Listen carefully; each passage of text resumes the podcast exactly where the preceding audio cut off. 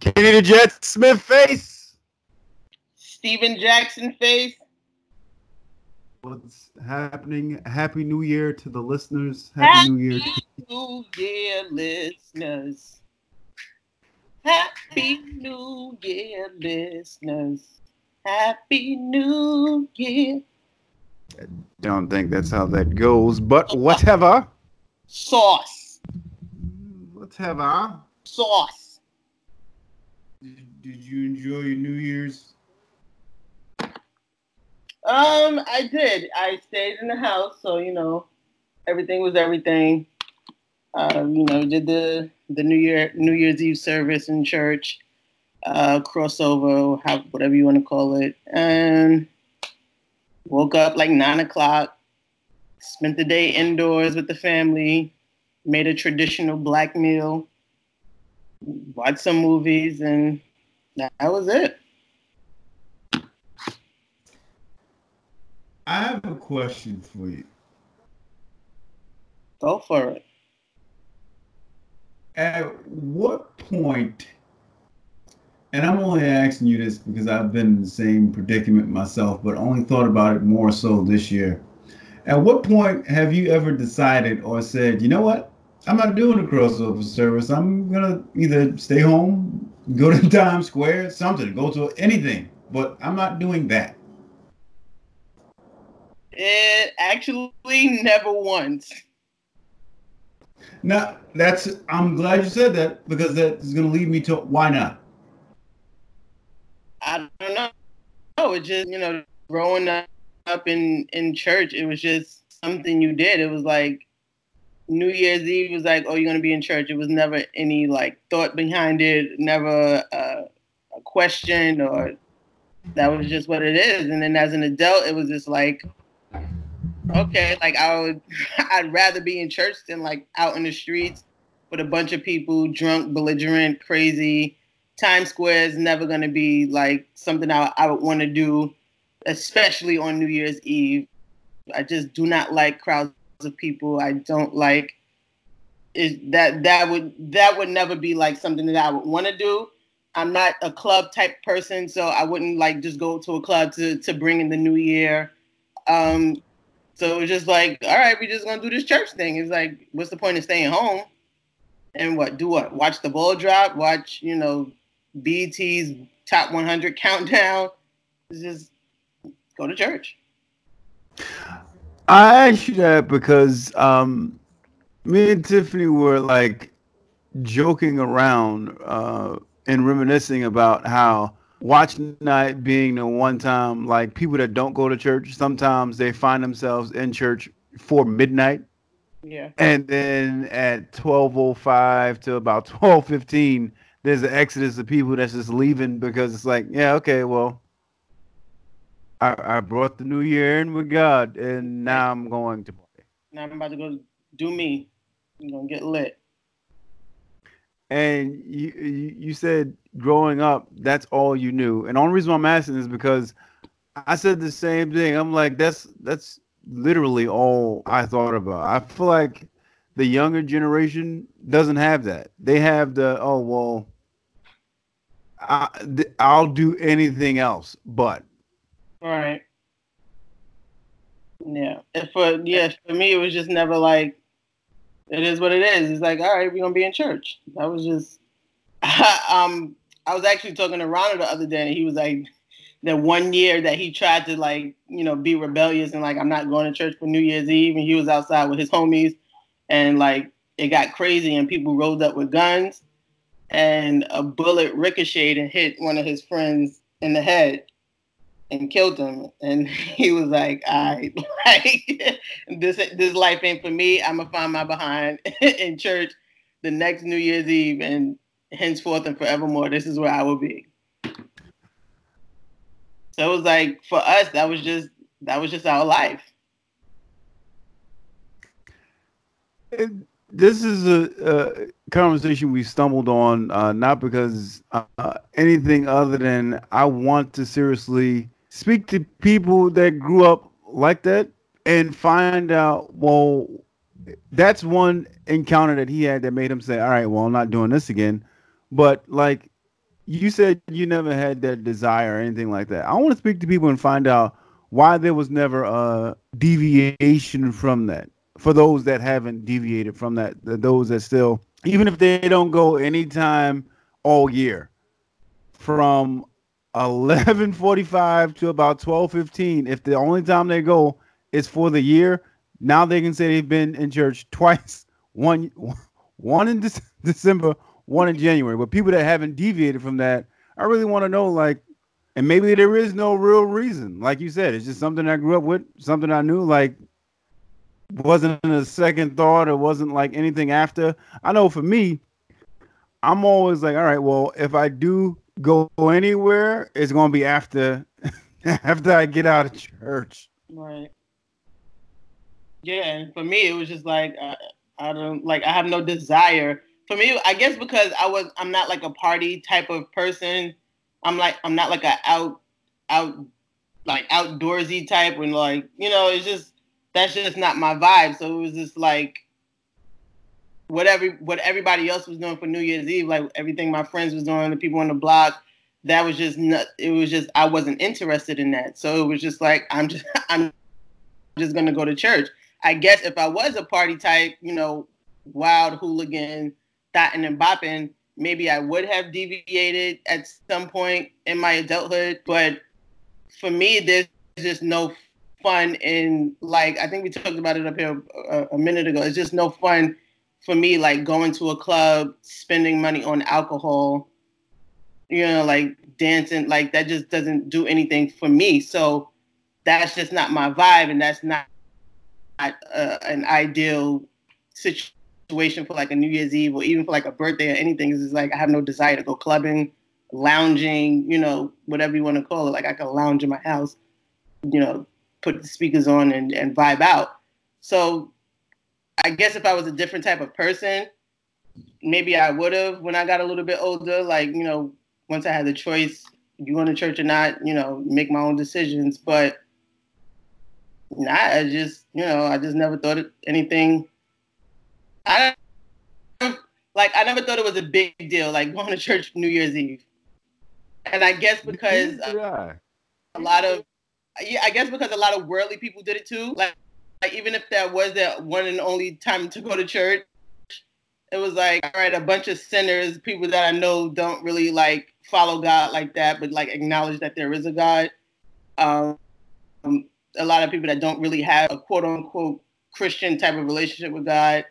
A lot of sinners, people you see smoking, drinking, selling drugs, prostituting. Like you see a bunch of them in church. So I guess for me it was like, all right, maybe this is where everybody's supposed to be. And as an adult, it's just, all right, it's out of habit by now. And then it's like, all right, this is just where we're gonna be. This is it is what it is. I uh I said this year when uh people were asking at work, "Hey, which New Year's plans? Which New Year's plans?" Um, I don't ever have plans outside of church first, and then like if somebody hits me, come through afterwards. I will.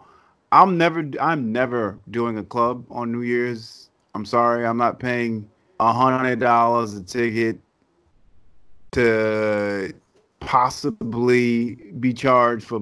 Yeah, I'm not about that life.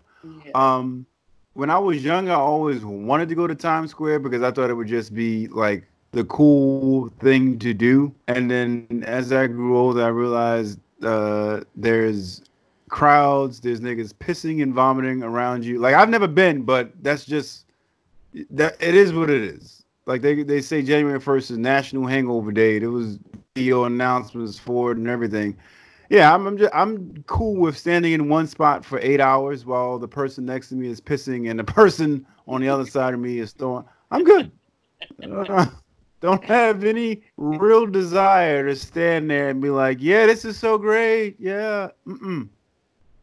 Yeah. The one year the one year I thought about it was when I worked right on uh 42nd and 6th and could see the ball from my um office window. I was like, maybe I should come down here. And then I was like, nah, I'm not gonna do that. Yeah, nah. No way. There's not no way I'm comfortable just all those people and that little like the thought of it just gives me anxiety and then nah. I don't see how people do it. I really don't. I really don't. What time do you usually, or uh, I would say, get home? But uh, New Year's morning, what time are you usually like getting ready for bed, or? It's usually like one ish, two. Um, past couple of years, we've been home by like a little before two. Um, this year, we didn't wind down till like three. Um, yeah, like I said, I was up again at like nine o'clock.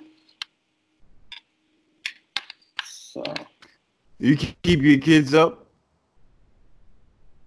Um, no, I'll, I'll just usually let them, you know, figure it out. They, uh, for the most part, they'll, fall asleep in church. Um, this year they did not for some strange reason.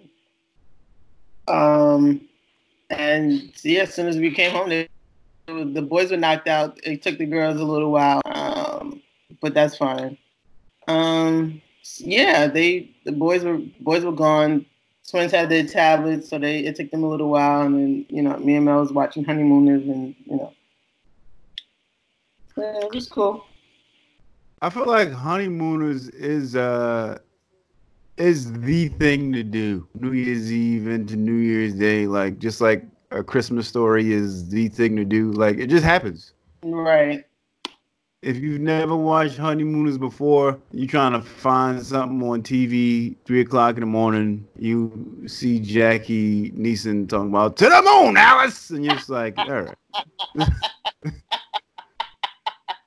like, all right. Guess I'll watch one episode. Then that turns into the next day, and you're like, oh, okay. And you know what's funny? Out of all the Honeymooners marathons, I can't sit here and tell you to this day that I've watched every episode of the Honeymooners. Yeah. Yeah. Same. Same. It's always like a few episodes here and there, and then you go find something else, and then you go back to Honeymooners, and a few episodes, and then you go back to something else, and then I've never seen like every episode. Yeah, well, that was our New Year's wrap up. Uh, Watch. Nothing to see here, folks. Yeah. Well, I've, I've always been washed, but Corey is definitely team wash now. I've been saying that for the longest time, and Tiffany keeps saying, "Stop saying you wash." I'm like, "Fam, I am acid washed. This, this, this it's, it's, I'm just being truthful with myself. I mean, being, yeah. so. be honest. Just be honest. Uh, when, when people say we got a lot to get to, they usually don't have a lot to get to. But I, I think there's a couple things we can. Yeah, we don't have a lot to get to. Don't lie to the people. Don't start out 2020 lying to your listeners. Uh, I'm not. I watched this thing. Um, watched this thing the other day, actually about uh, brand deals, and the best thing to do is to use integrity. If your listeners uh, really rock with you, you don't want to be like, "Oh yeah, go get this or try this," and it's an ad on your show, and you can't say that you've used it yourself because then people will come back and be like, "Well, Melissa said she swore by this on her podcast," and now you don't have any credibility, and your listeners are like, "Whoa, I'm I never mean, listening." listeners can't di- differentiate between an ad and like something that the people really mess with. Like, like when I'm listening to the radio, I'm listening like to the Breakfast Club, and they they doing those ad spots. Like you can definitely tell it's an ad spot, and that they don't really, you know, get their cars from like Bay Ridge Toyota. Like they they they have to do these ads so they can get money. Like I don't know. I guess maybe not everybody's that forward thinking or understanding. And definitely, I never like listened to that stuff. It was like, oh, they just they're getting paid to to say this. Yeah, but for instance, if it was like a, a female hair care product that you've never te- uh, tried, I would hope that you wouldn't come up here and be like, "Yo, all of all the sisters go use this. Use code Malises for twenty percent I'm off." not co-signing. I'm not co-signing nothing that I've never partaken in. Like just because somebody else said it or it worked for them, like that that's not enough for me. I I have to be able to testify to that personally. Like yo, I used this. My hair was hella dry before. I used this for two weeks, and yo, my joint shiny, shiny now. Like I would have to have used it. I'm not just gonna come up here and be like, get on that Shea Moisture, yo. I, I'm hearing I'm hearing great things about it. That's stupid. Right, well, do that. It's a good, good thing integrity is a part of this podcast, except for when it comes to fact checking. But it's a good thing. We like It's what integrity.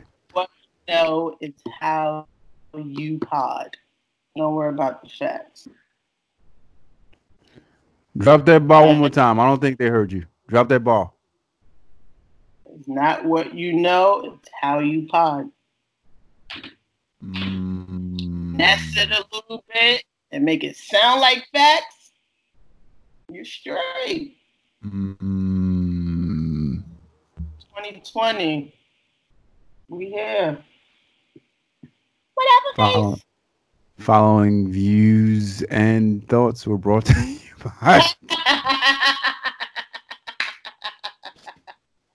You be the main one up here talking about no fact checking, no fact checking. That's because I don't lie. I ain't lying to these people. I ain't lying.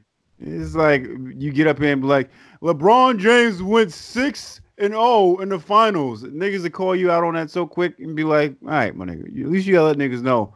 All right, LeBron went six and zero, but I ain't gonna fact check. So it's up to you. Take it with a grain of salt. That's a nasty non fact checking statement. It really is, and I did that on purpose. Yeah. Don't do that next time. I I did that on purpose. Don't do that Oh, ever yeah. again. Don't do that ever again. So where are we taking these people now? All right. I wanna I wanna have a conversation about black men, their lack of protection for black women, and maybe just their overall disrespect to the women within our community. Can you please uh, not generalize this? Uh, okay.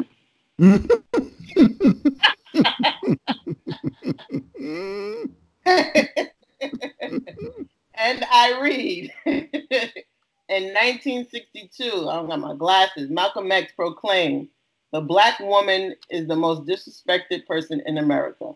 The black woman is the most neglected in America. Here we are, 58 years later. How is this possible? How is this remaining true? We're in an age of enlightenment and endless information. But why haven't black men come to the revelation that solidarity with black women would benefit our race more than just black women fighting for ourselves and for black men when necessary? The other day, a black man tweeted Ari Lennox and Teyana Taylor's ability to have dangerously high sex appeal while simultaneously looking like Rottweilers will always amaze me. This, of course, prompted an almost immediate response from Ari saying, People hate blackness so bad. Shortly after, she jumped on Instagram Live, very emotional, to further drive home the point that people hate blackness so much, but it seems to manifest within our community. How many times do we see white men tearing down white women, Asians for that matter, or even Latinos? Of course, nothing is absolute, and there are white male white male trolls that denigrate white women and Spanish men that engage in the same, but it is not as wide scale as in the black community. Um, the other day, also, someone tweeted, I have a feeling the Jay Z face genes are about to really hit Blue Ivy, and I feel sorry for her. This is coming from a black film critic from Vanity Fair. He tweeted this after Meg Thee Stallion posted a picture of herself, Beyonce, and Blue Ivy at a New Year's Eve celebration.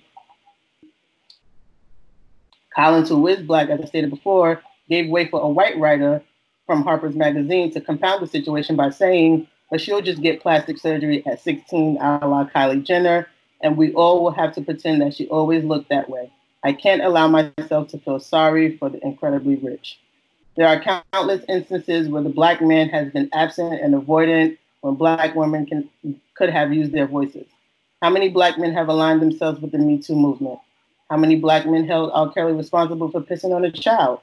Why are Oprah and Gayle maligned for holding black men responsible for their misguided and irresponsible behaviors? Why are we left to fend for ourselves and take care of black men? And when it comes to racial injustices like police brutality, it's black women who are on the front lines, as they are the co-founders of the Black Lives Movement. Black women are always ready, ready, willing, and able to go to bat for our men, yet we are left fighting for ourselves against racism as well as sexism and the fake feminist movement. I understand that there are deep historical components here. However, now is the time for the black man to amend, to make amends for not, not being able to protect us from white slave masters that raped our women, separated our families, and brutally killed our people. Now is the time to be responsible patriots in our community. Dating, marrying, procreating isn't enough. We need our men in our corners helping us fight against the world. Because as much as we love to, we love for it to be true, we can't change the world by ourselves. We need our black men. What say you? You wrote that yourself, or that was something you read from somebody else? I wrote that myself. I'm, I'm almost insulted. No, no, no. I was. I thought you were reading some. I thought you were reading somebody's um article. No, I wrote that. Okay, well that that's one. Hold on. Thank you. Thank you. Thank you.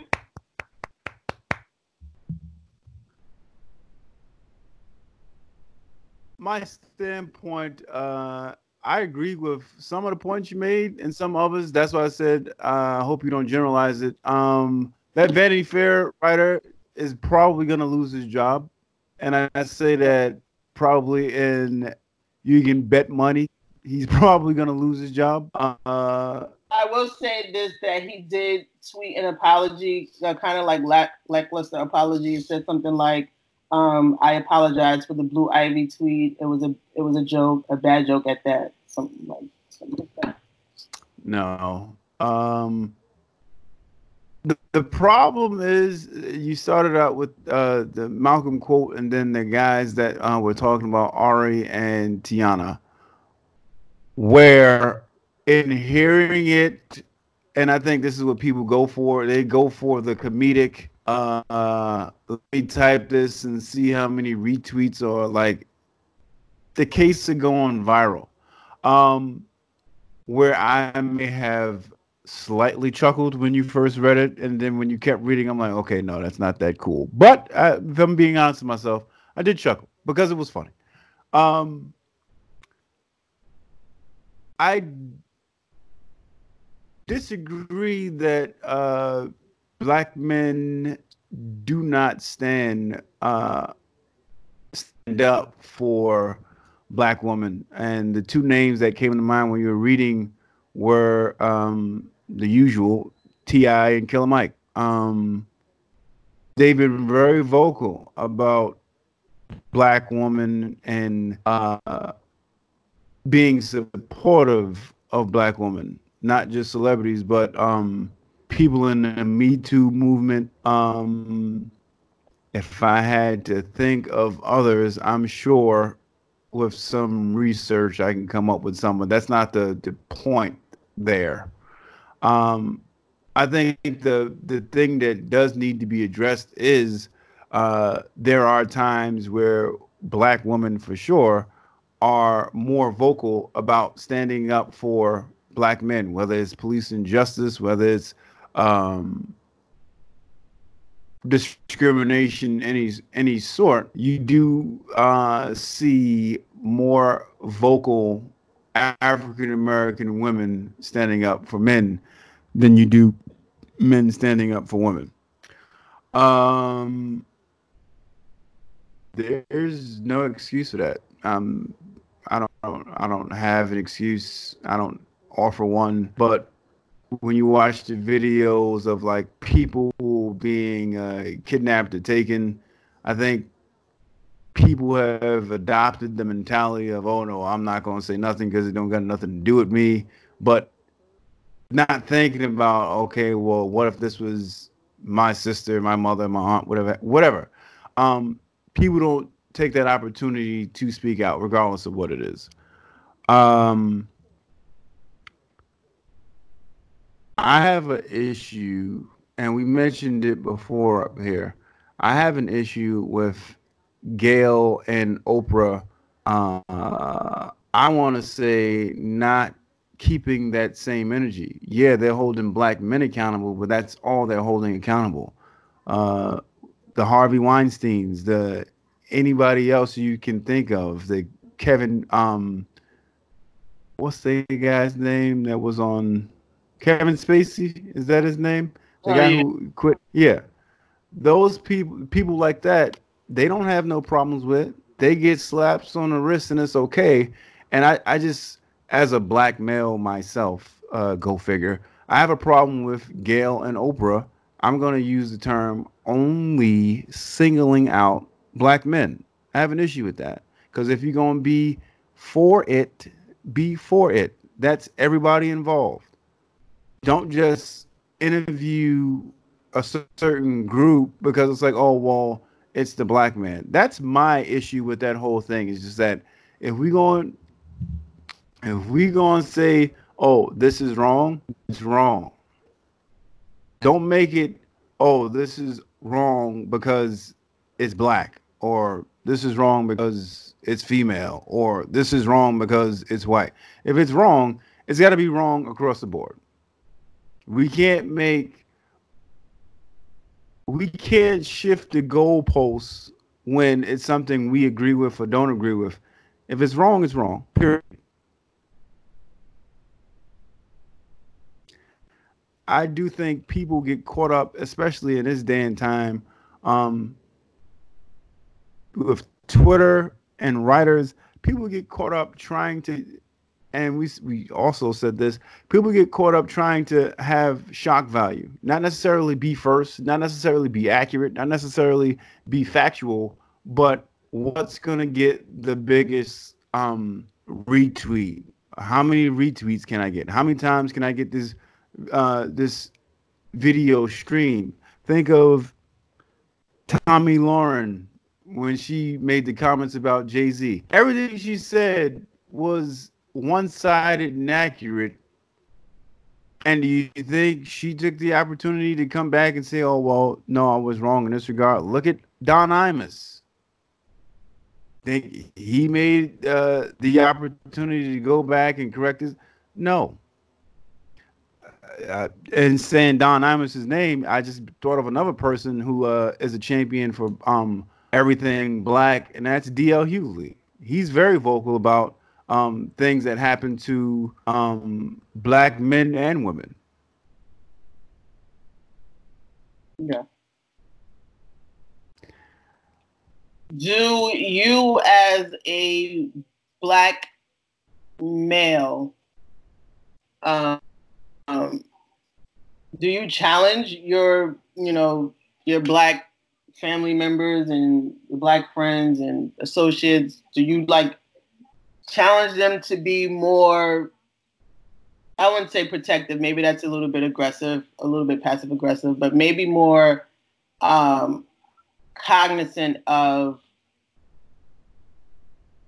the treatment of black women is like is that ever conversation? Like I know we talked about it up here before with the R. Kelly thing and canceling R. Kelly, and we talked about seeing a lot of people like I don't know what y'all what type of time y'all on, but I am not canceling R. Kelly. And like this is black dudes. So I guess my question to you would be like, is that is there ever a conversation of a responsibility as a black male to be uh, you know, more more cognizant of of the plight of a black woman, I guess. there hasn't been conversation, and in my head, I feel like what's bear with me for a second. I feel like what's understood doesn't have to be spoken about. That's just me in general. But when it comes to like my son and my daughter, I definitely teach my son at a young age. No, you're supposed to do this for not just your sister, but for your mom, for your aunt, like for the woman in your life. But also, you're supposed to have a respect. Um, I mentioned that I do uh, little videos, like little nuggets that I leave for him and her, and that's part of those videos, that conversation, that dialogue. Um, I believe when we came up here and spoke before about uh, your nephews being young and being in sports and then um, going to like diverse high schools and colleges, that's part of that conversation, that respect factor of respecting women. That's something that was instilled in me when I was younger. That's not, not something that I have to pick up on because it's a social the social climate or the it thing. That's something that was instilled in me. So of course I'm doing my part to instill that in my uh my children, but also Tiffany's nephew, nieces, like whoever that I come across in my mindset now. There is a responsibility on my part to to have those conversations. And if there was somebody in my family who I saw posted something crazy, I definitely would call them out publicly and privately and have a conversation with them about it because some stuff just you don't need a like or um a retweet that bad. Right. Right. And maybe that maybe that goes that furthers the point of, you know, you're looking for a moment you're looking for a moment so bad that that you know two black women have to be victim of that moment for you. You know what i mean? Like if we were trying to go viral like we, we're, we're just starting our podcast and we and we're looking for a viral moment or something to take us to the next level like we're not going to expose things about you know our spouses or our family members you know, just in the sake of for the sake of of getting off. You know what I mean? Like if you love if you love someone and you're gonna you're gonna cover that person and you're gonna protect that person and you're gonna you know you're gonna try to keep them out of out of harm's sight. You know what I mean? So you're not gonna. I'm not throwing my husband under the bus just so this podcast could take off. I wouldn't let you because that goes back to that integrity piece that I mentioned, even for ads. But um, I think we had a conversation, might have been on here or off the air, about what we were comfortable talking about. And there are times like I'll I'll take your your I'll go off of your response or um your, your cues to be like, okay, I can go here. But there's something I will never bring up if I know it'll put you or myself in a compromising situation. I think we do a really good job of talking about ourselves as individuals and sprinkling in uh, things that people wouldn't mind us sharing up here. Right. I think there's a line between doing that and, like you said, blatantly looking for going viral. That's not something that has my attention at all. I, I don't have the oh, what do I need to do to go viral? No, I think about what what quotes, what comments are going to stick out, what piece of the podcast, if entertaining to people, is going to um, generate the most conversation. I don't if it goes viral, it goes viral. But I feel like when you chase going viral, that's when things become inauthentic. Right. Right. I do feel like um, even with Serena, when writers would um, caricature Serena as this Amazon or whatever they wanted to um, write about her, there were black guys then who made a stance to be like, why are the jokes only on black women when there's, and I say this with full. There's Adele you could joke on. There's um Amy Schumer. Is is is that her? You can joke on. There's um Caitlyn Jenner. You can joke on. There's anybody you name that's white and looks like their face is melting from um heat exposure. There's too many too many white people you can joke on than going to black people for a quick laugh or quick retweet. But it, it's society making it okay to be like, okay, well, yeah, I'll retweet this or um wanting to send it to the shade room for whatever whatever um shock value. Yeah. I am I'm a big Paul Mooney fan, and Paul Mooney was one of those that made white people uncomfortable. None of his stuff would fly in this day and age. Dave Chappelle's another one who makes white people uncomfortable. Um, DL's another one who, like, I'm, I'm talking about people that can talk about. They've done okay, black, black, black, black, black, black, black, and now I can talk white, white, white, white, white, white, white. Chris Rock has been genius at doing it in his career for years. Being able to take socially conscious stuff and being like, no, now we're not laughing at them. We're gonna applaud black beauty and give y'all taste your own medicine. We're gonna talk about, like I said, you name any person on the list, name them, top down. You can make a joke about any person.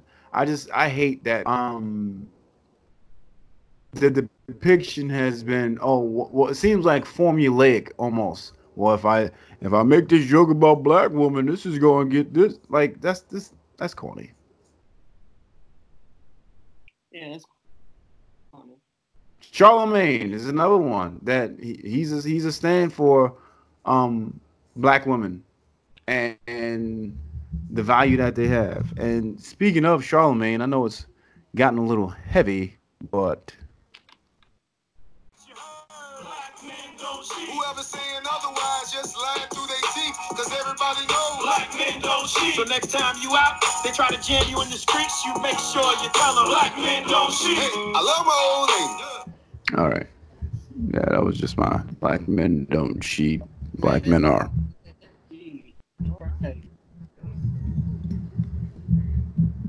Charlemagne is funny that he's come to this this this revelation after how many years of cheating, cheating on his wife.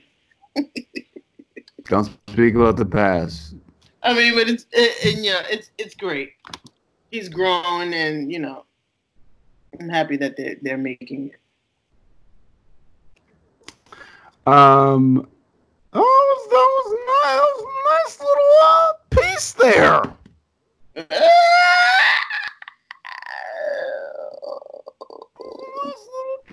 there. Check you out. Ask, as just uh, um, a way of segueing into something lighter. What's one simple thing that you've been like? I don't want to say, but you you've been re-amazed by as of late. It could be something as simple as, "Oh, I didn't know this grocery store was like this." or I didn't know this park would look like. But what's one simple thing that you found re-amazement in recently? Um, re-amazement and yeah, well, re-amazement. Nothing amazes me. That's probably a problem. Nothing amazes me these days. Um, do you, do you take your kids to library or Barnes and Nobles? Um, no. We I'm, used I'm to go to the library before the twins came. I used to take the boys to the library. I, I wasn't saying it as like a trying to get a dig, but that was my small thing. That like I went to Barnes and Nobles the other day, and I was like, man, I forgot how great books are. Like, and it's not Barnes and Nobles just like the popular section. The different categories of books. I'm like, people so used to either download it on Amazon Kindle or like to be able to walk in and see hardcover books and just like the different topics. It's actually funny you said that. I read an article today in the Washington Post about um, 20 things that people were wrong about for 2020. And one of the things were about the year 2020, people would not uh, books a man. So it's funny that you that, you actually put that up. It took me by surprise that like I was in there thinking in a couple years, and I and I'm one of those people. I said in Barnes Nobles, dang, in a couple years, the generation not gonna know what like um what hardcover books are, and I could be very wrong about that because it's it's shown Barnes and Nobles and the library still being intact shows that people really do care about sitting down with a actual book and flipping through pages. Yeah, I have a I have a book challenge for this year that I'm gonna it's gonna help me. Maybe it'll bring. I might not be as amazed as you are, but maybe it'll bring me back to you know some sort of appreciation for like physical books. I told I told Tiffany, my mother used to go to Barnes and Nobles and read entire books, not pay for a single one of them, but she would read entire books and get up and leave. and I want to restore that feeling of going to Barnes and Nobles and pulling up a chair and getting a book off the shelf, reading it and putting it back and being like, "Oh my god, that was such a good read," and I saved myself twenty dollars.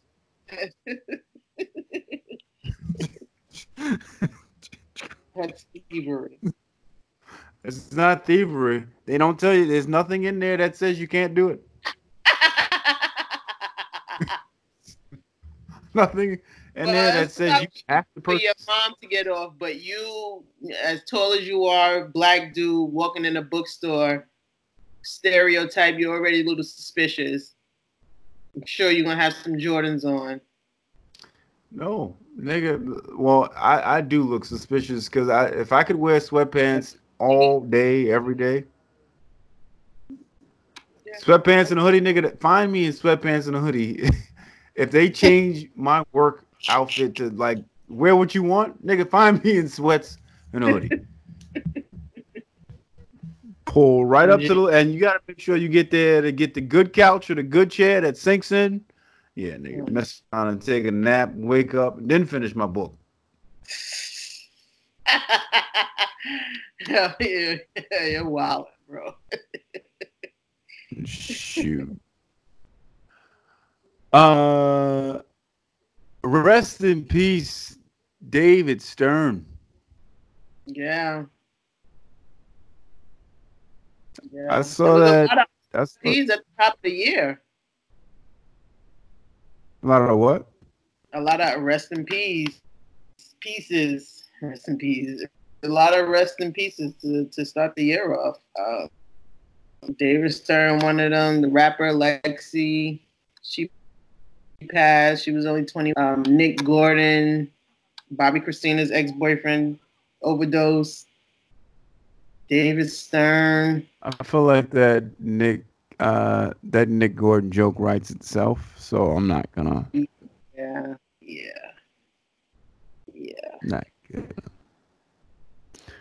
The only reason, like, not that it shocked me, but it did kind of catch me, like, oh snap, was one you, you never know what people are going through.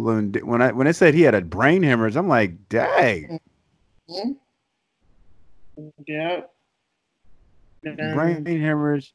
But um at 77 I started thinking about like how important David Stern was for 30 40 decades almost in terms of him shaking the hands of some of the most uh well-known athletes and having the right mindset to push um, push something to areas where it hadn't been before.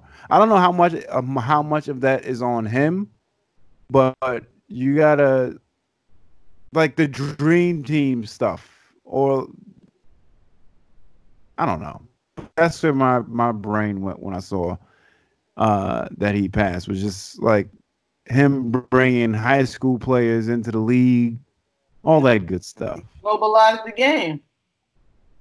He globalized the game. He took it from just you know branding it as team basketball to like there are superstars here. Look, there's this guy named Michael Jordan. There's this other dude named Magic Johnson. There's this white guy that's Larry Bird, and he was shooting it out the gym. Look, there's some superstars right here. Mm-hmm. And he took it from just that little corny five on five nonsense and focused on branding individuals. And today you have that in LeBron and Kobe. He, he just he changed the game. The NBA was on the brink of like non-existence when he took it over. It was like a little small. It was like a small business. That's exactly what he called it. He was like, it was a small business, and now it's a global brand. And you know, shout out to him. Thoughts and prayers to his family, his friends, um, everyone affected by it. Do you think that's more attributed to uh, him or the players themselves?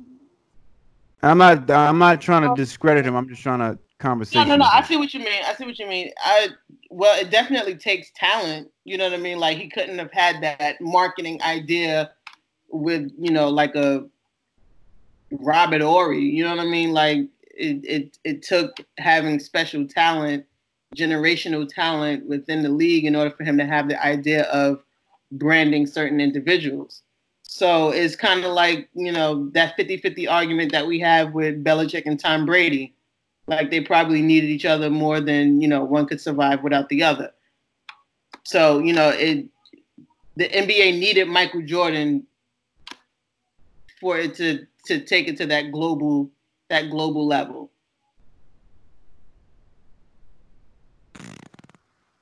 Hmm.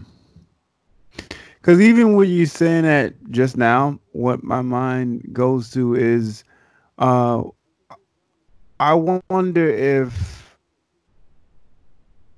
in looking at these players in college, he said that kid from North Carolina is going to be special, and like not chose to market them, but chose like to put those games on TV so people could see. Okay, well, like you said, well, there is this tall white guy who's shooting the lights out. Because when you think about basketball before, like it was something that there was no shot clock. It was, it was very, very, it was very boring. Like there was, I, I wonder where all of that stuff. Like, I need to get to the Hall of Fame just to see that stuff because that's my mind is thinking. Like, was he part of that marketing genius that said, "Oh, okay, well, let's put this game on at this time so you can watch this special player." Yeah, remember the games used to be pre-recorded. Games used to be taped.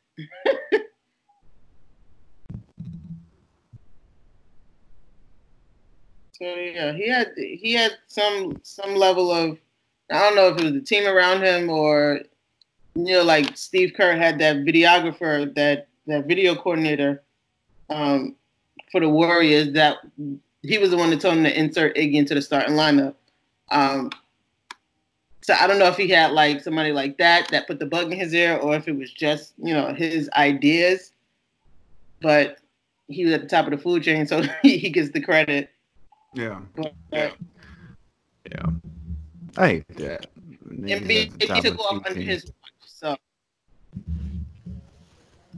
Not only did it take off, it it gave way for us to have uh like American stars in China, like as these almost godlike figures in China. Like it wasn't a Chinese player that did that. Yeah. them bringing the game into national, like uh, globally televised games, or even doing the um, bring international players into like into the draft. Again, I'm probably giving Dave way too much credit, but just just trying to give respect where it's due. All right. Just trying to give respect where it's due. Um, did you finish? Uh, you you did. You did. You finished you. Did you see Uncut Gems? Is what I was gonna ask. I didn't. Uh, email doesn't want to see it, so I don't know. Probably have to wait till that comes out on streaming services.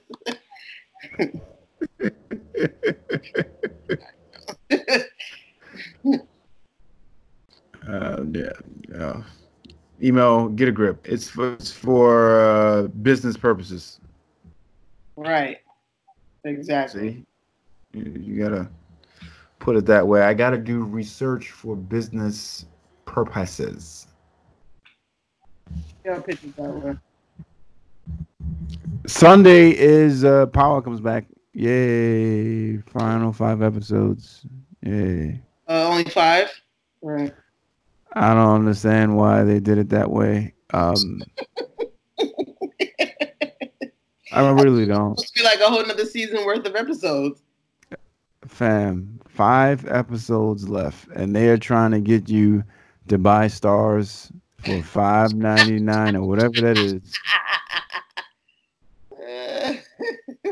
I've seen more Starz commercials in the past two weeks than I have in Power's entire series. yeah, it's ridiculous now. Ridiculous. But um, I did see a commercial for a 50's new show. On ABC. Yes. Yeah, that looks good. I'm not. gonna- I'm not going to even front. Yeah, I, I wanna I wanna see what that new show hit for.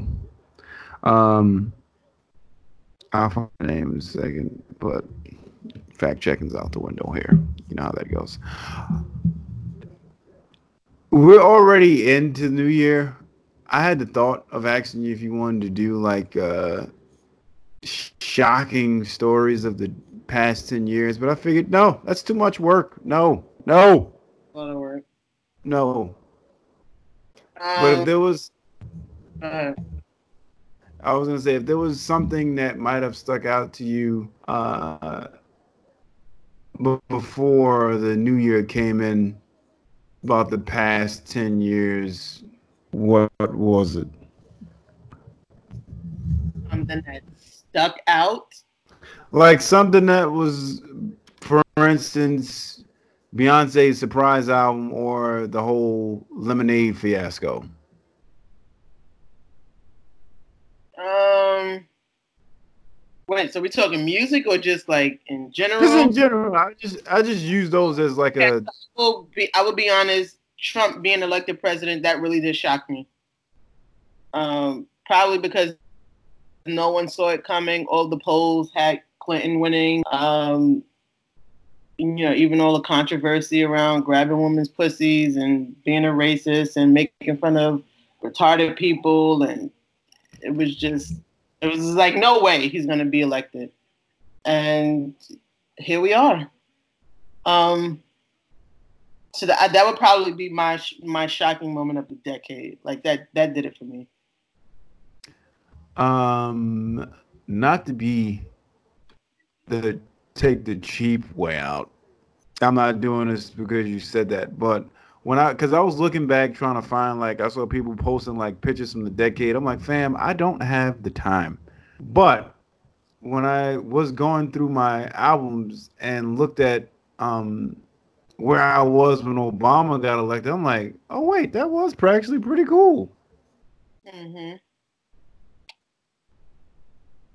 I distinctly remember growing my my beard out during the, the first election because I was like, yeah, I'm not cutting this until Obama gets elected. And I was at work looking rough. I used to work on Wall Street.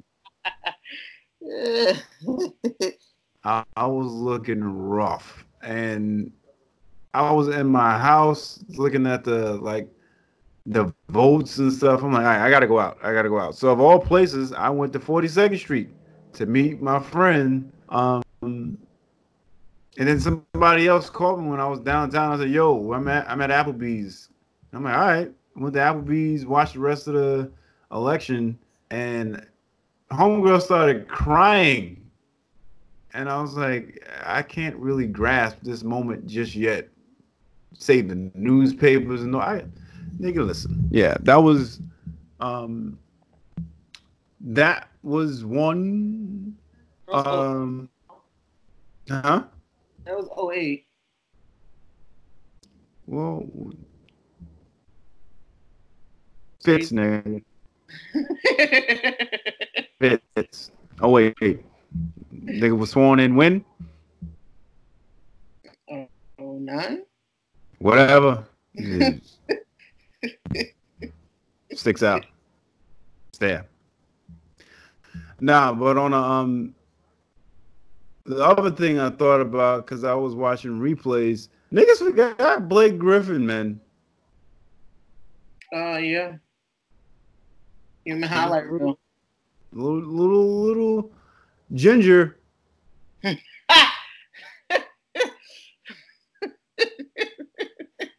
And it's only sad because of where he's playing right now in Detroit and like almost being forgotten about. But yeah, not, not almost. Niggas forgot about Blake Griffin. Yeah. just it was like the worst market you could have gone to from like L.A. Yeah, they did a nigga dirty. Hmm. It's a business. Um. Yeah, but th- those were the not blaring things, but things I thought about when I was going through just some photos and looking at people's pictures from the past decade. I'm like, fam, I don't have the energy. I do like Uncle Murda's rap ups every year. That's something I look forward to at the end of December 31st. One of those joints.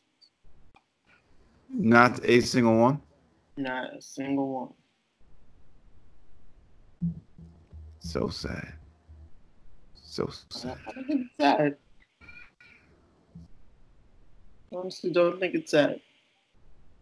Did, did you see the uh, completely unrelated and it's gonna sound way left field, but the uh, Charlie Clips and Charlie Clips and who was his partner? Goodz versus um Hitman yep. and John. John, yeah, yeah. I don't really like. I don't really be checking for the two on twos. Um, I watched it because I'm a fan of clips, and I'm actually a fan of all those dudes. Um, John, Hitman, Goodz. It was good. It was a good battle. How did you score that? Um, I was just, it was a debatable. I guess it's like whoever you have an affinity towards would be your winners. To me, it was like no clear cut win. I think they uh, traded rounds one and two. Then I'm going to say where Charlie Clip stole the show was that third round when he uh, was blackened. Mm-hmm.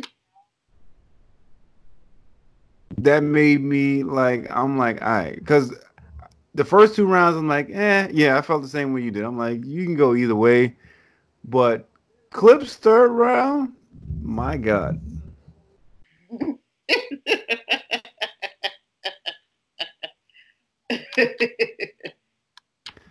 Which only made me excited for uh Lux and Surf. Yeah. That only made me excited for Lux and Surf. Uh, for those of you who do not watch battle rap, sorry that the last two minutes of this podcast randomly went to battle rap. But nigga, you're here, so you look you um There was another battle that somebody sent me recently that I was looking at at work, and people were looking at me go um on lunch go crazy. Official versus uh Misfit. Nah, I didn't see that one. Oh, nigga, look at that's another one. Yeah, I gotta watch that. I've been hearing a lot of people talk about that one. Andre actually told me that I need to watch that one. I don't know if you're a fan of official, but I became a fan when she went up went up against Jazz. Mm-hmm. Yeah. She reminds me. She reminds me of uh, Rapsody and just how she looks and just the swag in which she raps with. Not that her bars are there, but just her look and Yeah. her swag reminds me of Rapsody. I can see that. I can see that. Oh, Shout out to fine. Uh, Battle rappers. huh? Shout out to female battle rappers. Yeah, I like the uh the fact that they been mixing it up and letting the females go against the males. Uh just so you can I like to see you test your pen, man. Yeah. I like to see what you're going what you're going to talk about because it's easy to prepare uh, around female to female or male to male, but it's different. Um, I want to see Arsonal in that arena because he's a different type of disrespectful. So I want to see if they can get somebody that's gonna match his disrespect, a female that can match his disrespect, because that'll be That'll be cool. that'll be dope. But all right, uh, let's grab shows and mosey on out of here. Um, I do not have a show, but the AFC wildcard matchup this Saturday at four something, and I do believe that that will be the end of the Patriots dynasty.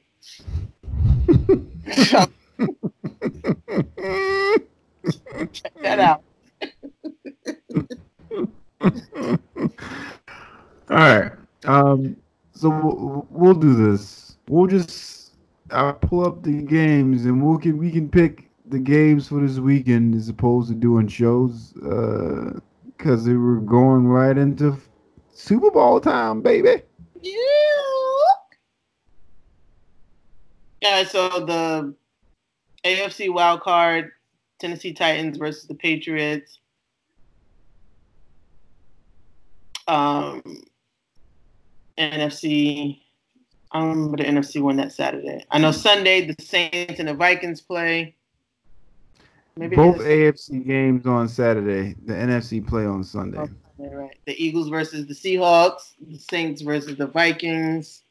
Bills Texans is Bills the other game. Yes. I got the Titans coming out with that one.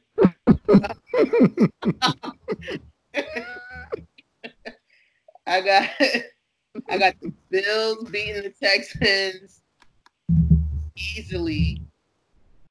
I got the Saints beating the Vikings easily.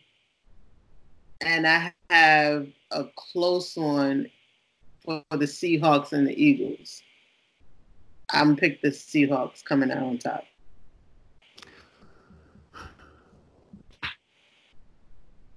I'm sorry. My pause is because the Seahawks cost me uh, the championship in final um in fantasy football, Oh, and I haven't. sorry to hear. Yeah, four points. Um, if Hollister would have stretched his arms out the last seconds,